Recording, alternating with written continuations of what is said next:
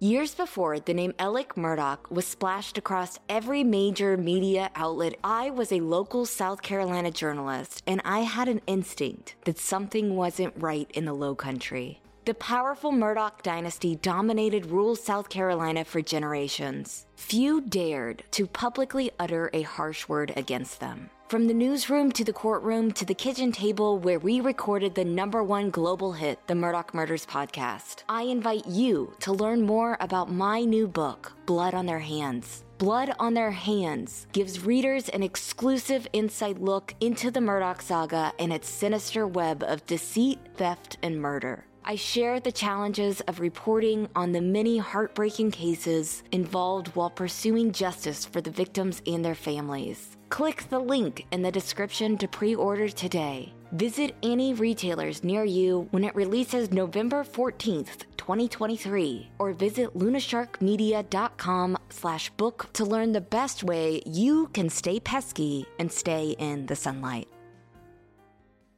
I think I know who killed Mallory Beach. And the more that I find out about what happened in the first few hours of the investigation, the more I'm disturbed with our criminal justice system. I think several things went wrong in the criminal investigation after her death, but I want you to listen to the facts of the case and decide for yourself. My name is Mandy Matney. I'm the news director at FITSNews.com. I have been investigating the Murdaugh family for more than two years now, and this is the Murdaugh Murders Podcast.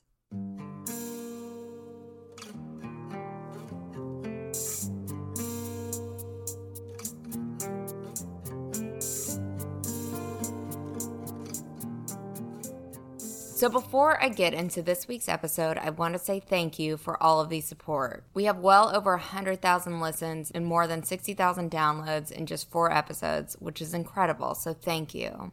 But some of you, especially some on Facebook, have not been so supportive. So, this podcast is produced by my fiance and I in our free time. But I get my salary from FITS News, and my job as news director will always be my first priority.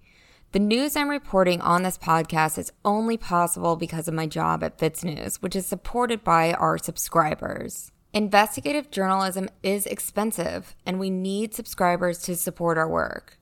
It is not cool to copy a journalist's entire exclusive story and post that story to a sleuth group on Facebook. I work really hard on these stories, and copying and pasting my work only hurts me and the company that I work for. The news industry is broken right now, and a big reason for that is because people refuse to pay for news online. Sharing the link is totally fine. Just don't screenshot or copy and paste every single word of the story and paste that into Facebook.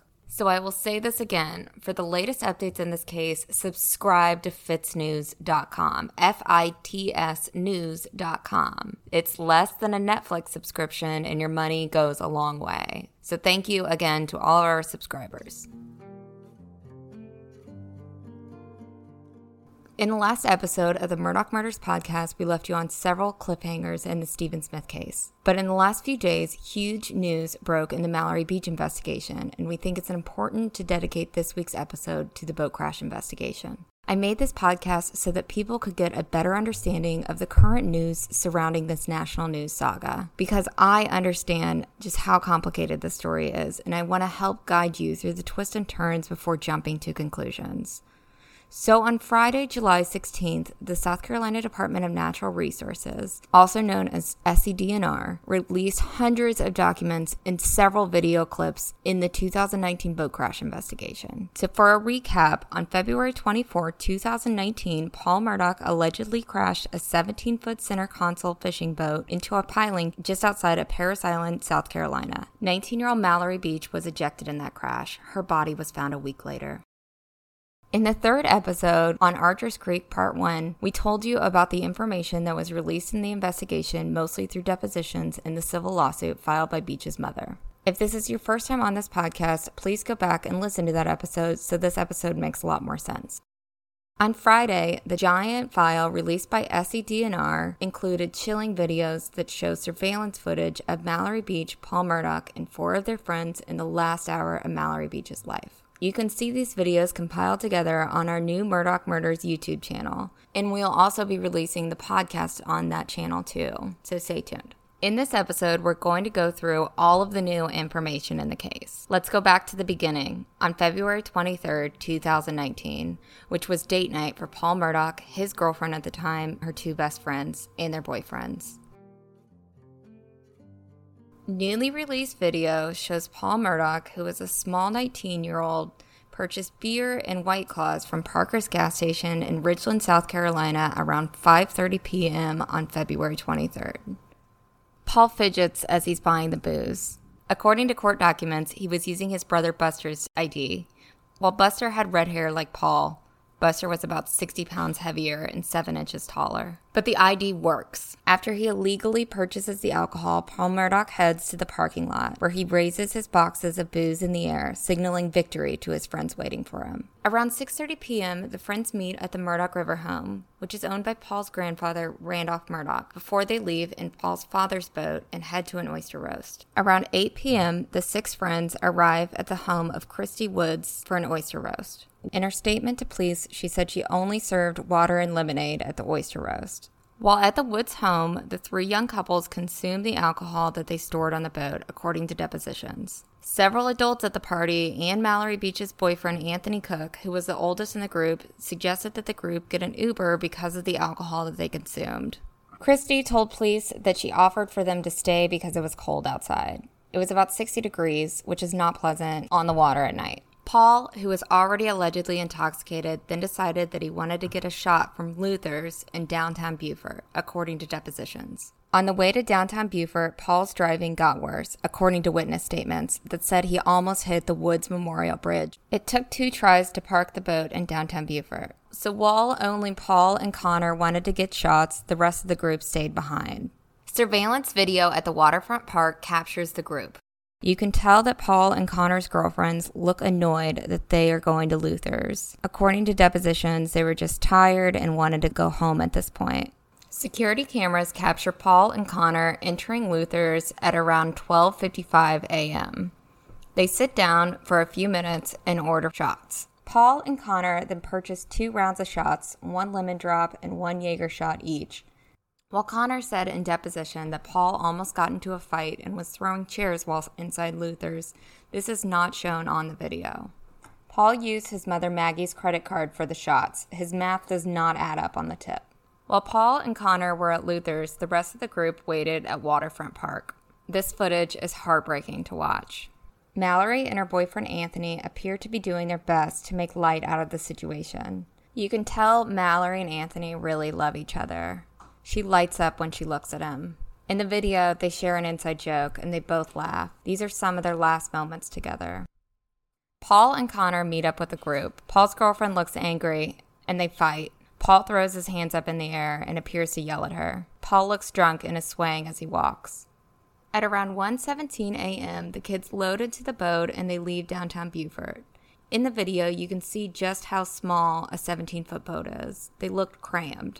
Once the boat entered Archer's Creek, it only took them seven minutes to travel 1.7 miles. According to witness statements, Paul's behavior and driving became worse at this point. You think you know this river better than me, Paul Murdaugh said, according to a witness statement. This is my boat, and I'll be damned if anybody else drives. Everybody in the boat was trying to get Paul into letting Mallory's boyfriend, Anthony Cook, drive the boat, according to depositions, but he refused. Paul started to scream horrible things at his girlfriend, according to a witness statement. As we said before, there was one final argument, but Paul's girlfriend at the time then says, What are you going to do? Hit me like you did all those times before? According to a witness statement. Paul Murdaugh pushed, spit on, and slapped his girlfriend in the face, according to multiple depositions. He then headed back to the helm of the boat and accelerated.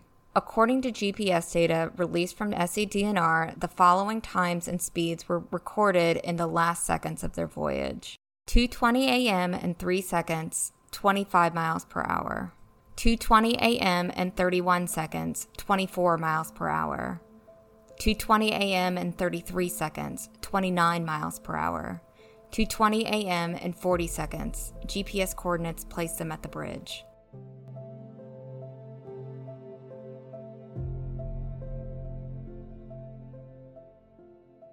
Paul, Mallory, and Anthony were ejected into the water. Connor and Paul's girlfriend were severely injured. Blood was everywhere, and Mallory was gone. Miley, who is Mallory's best friend, was able to brace herself a split second before the crash. The next day, she spoke with SCDNR about what happened during the crash. So Anthony was like all the way over there, like where we had hit, and Paul was in on like the closest pylon to the shore, or like the second closest one to the shore. So like I think like whenever we the boat started going again, like I think like he got like you know like thrown out then because I, I just I don't really know about that part because I wasn't I didn't see any of it. But like he was closer to the shore than Anthony was, and he mm-hmm. stayed in the water for like ten minutes, just like holding on to the pile and just screaming Morgan's name. And then Anthony was out there screaming Mallory's name. Like I couldn't hear anything because Morgan was screaming so loud. So I was like, and I was like the first person I checked on was Connor because like he's my boyfriend. And, like I wanted to make sure he was okay. And so I went and found him, and like Mallory was just like nowhere to be seen. Like it was just like she disappeared. And then Anthony was screaming in the water for Mallory, and that's when like I knew like something bad had happened, like that Mallory was missing.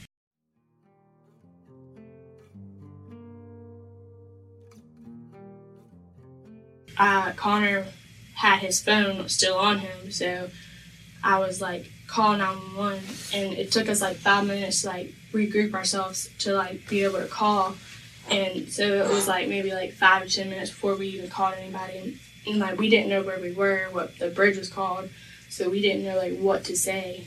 Like you, you know we didn't know like what mm-hmm. bridge to say we were at or when we really only thing we knew was that we were in archer's creek. Hello? Police fire ambulance hello we're in a boat crash on Archer Street. Where whereabouts on Archer Street?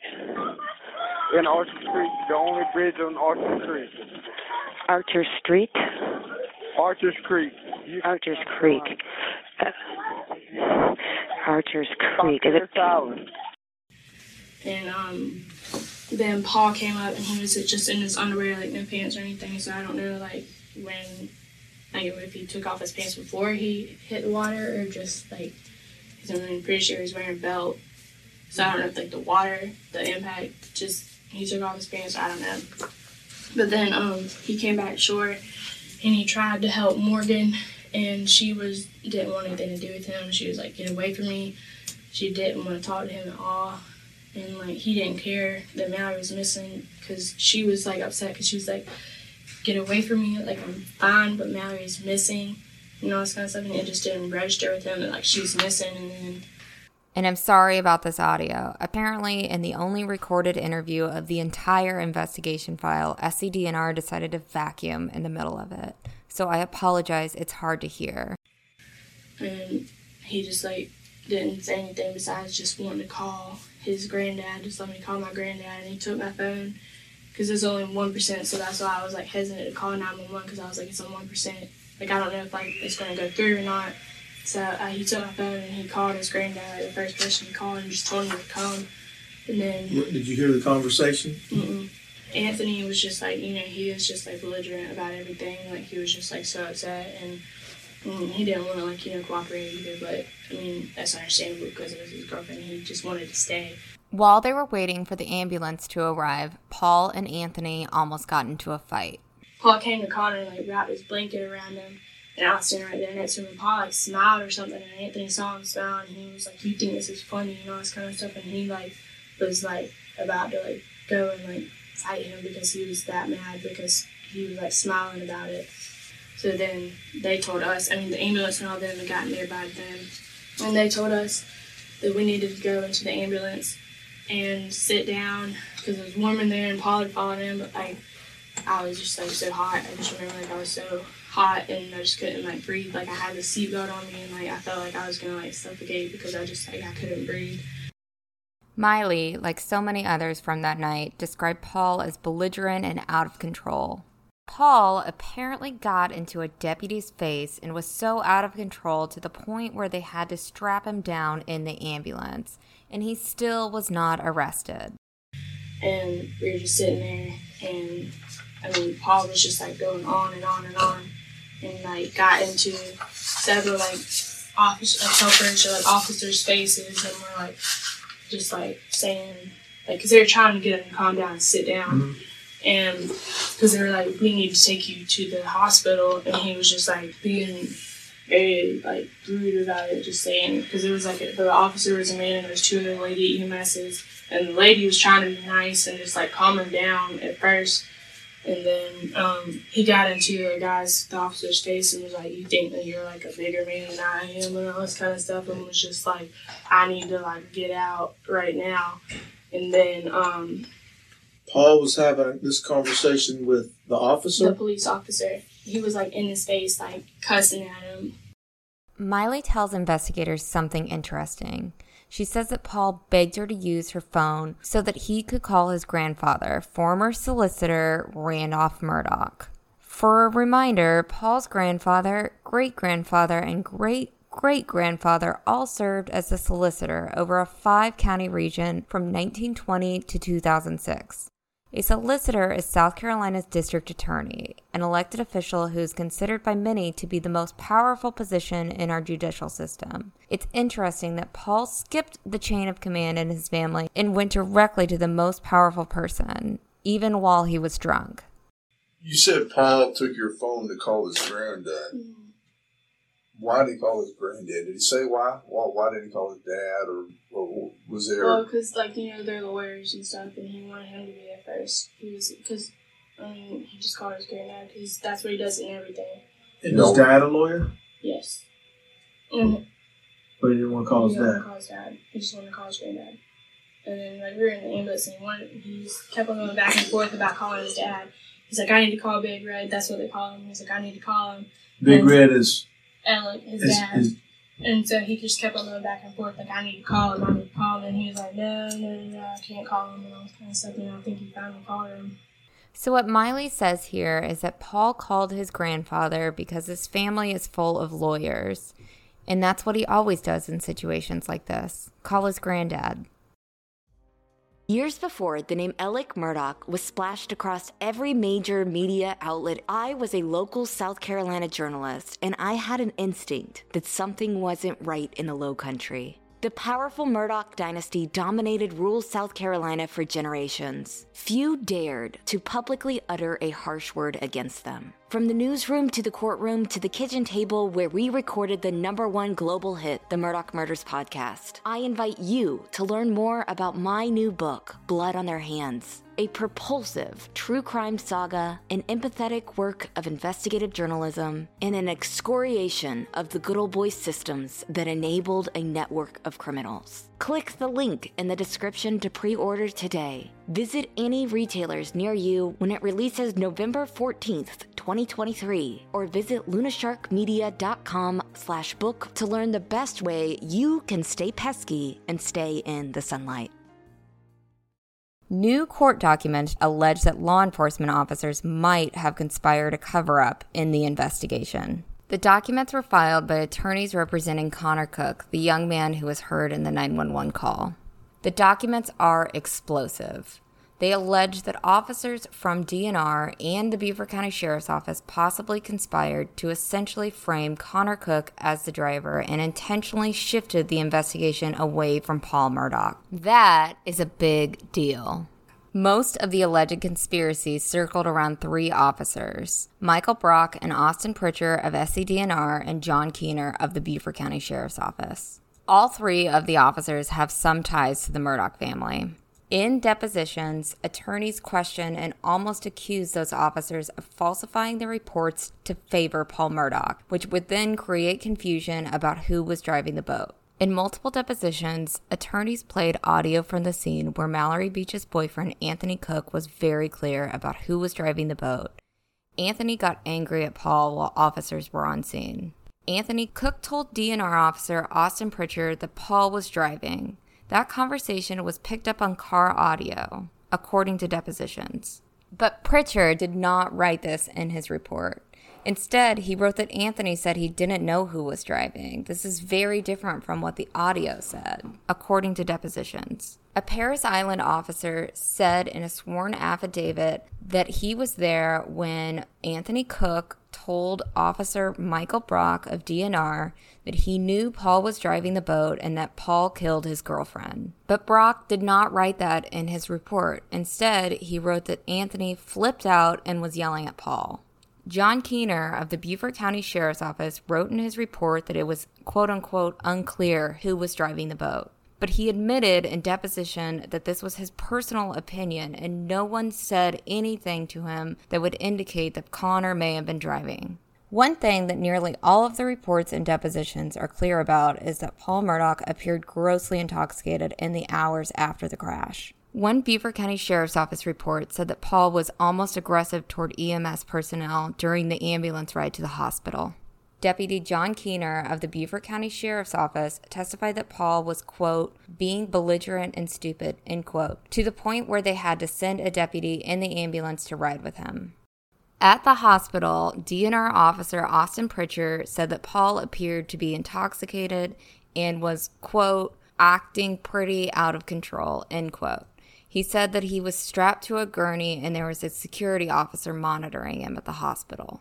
Paul Murdaugh was never offered a field sobriety test that night, which was a move highly criticized by the public at the time. Austin Pritchard testified that his superior at DNR, Michael Brock, ordered him to only offer Connor Cook a field sobriety test that night. Pritchard said that he offered Connor Cook a field sobriety test because he was starting to quote unquote zero in on him as a main suspect. Pritchard wrote in a report that Connor refused to take a field sobriety test. Such a report does not exist for Paul Murdaugh, son of the owner of the boat, who was heavily intoxicated, according to multiple police reports. Pritchard said that he was trying to get a statement from Paul Murdaugh when Paul's father, Alec Murdaugh, and his grandfather, Randolph Murdaugh III, walked in and stopped him. Quote, they came in and said, Paul's not saying anything else. And I told him, I'm talking to Paul. And they said, no, you're talking to us now. End quote. Pritchard testified that that moment was when, quote, everything clicked in who the Murdaughs were, end quote.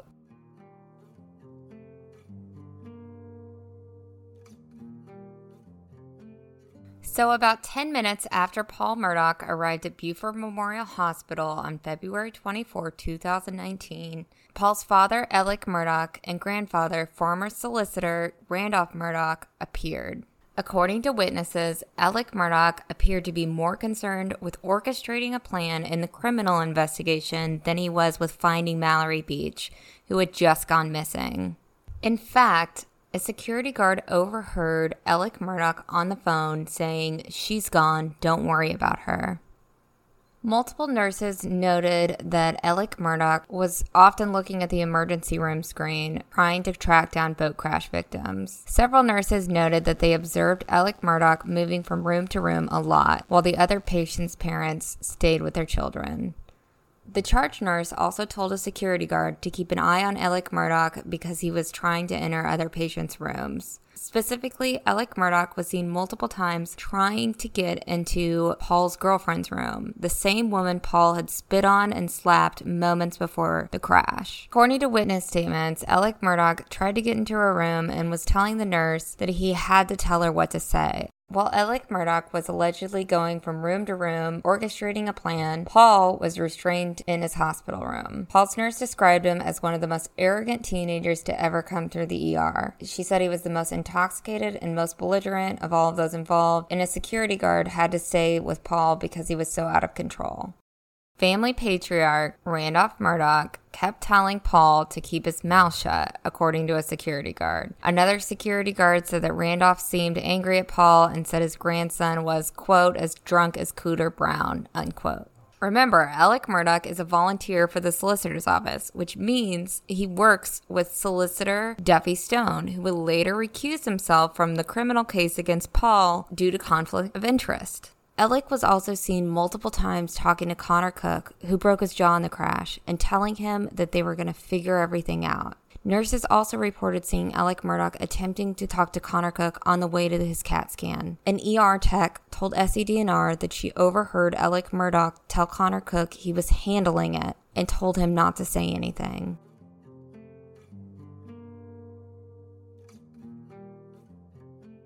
Paul's friends told SCDNR that they were afraid of the Murdaughs and assumed that they were working on a cover up, mentioning previous similar incidents. Paul's girlfriend told her nurse that Paul, in his drinking habits, almost killed them in a vehicle accident before all of this happened. She didn't mention details but said that they were in a truck. Was this another cover up? Because there does not appear to be any law enforcement records of this crash. Anthony Cook, Mallory's boyfriend, told DNR several days after the accident that Connor was not driving the boat. And he said that his cousin was scared because, quote, the Murdaughs are out to pin it on him, unquote.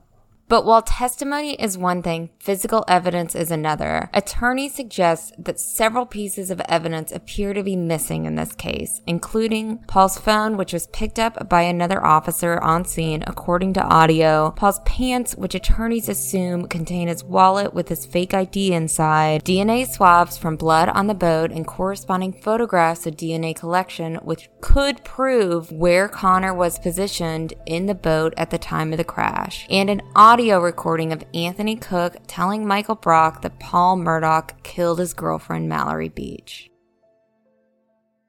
SCDNR never sought a warrant to compel the hospital to draw Paul's blood that night, but the hospital did anyways because he was behaving so erratically they thought he might have a head injury. At 4 a.m., his BAC level was about 0.286, which would mean that he was 3.5 times over the legal limit to drive.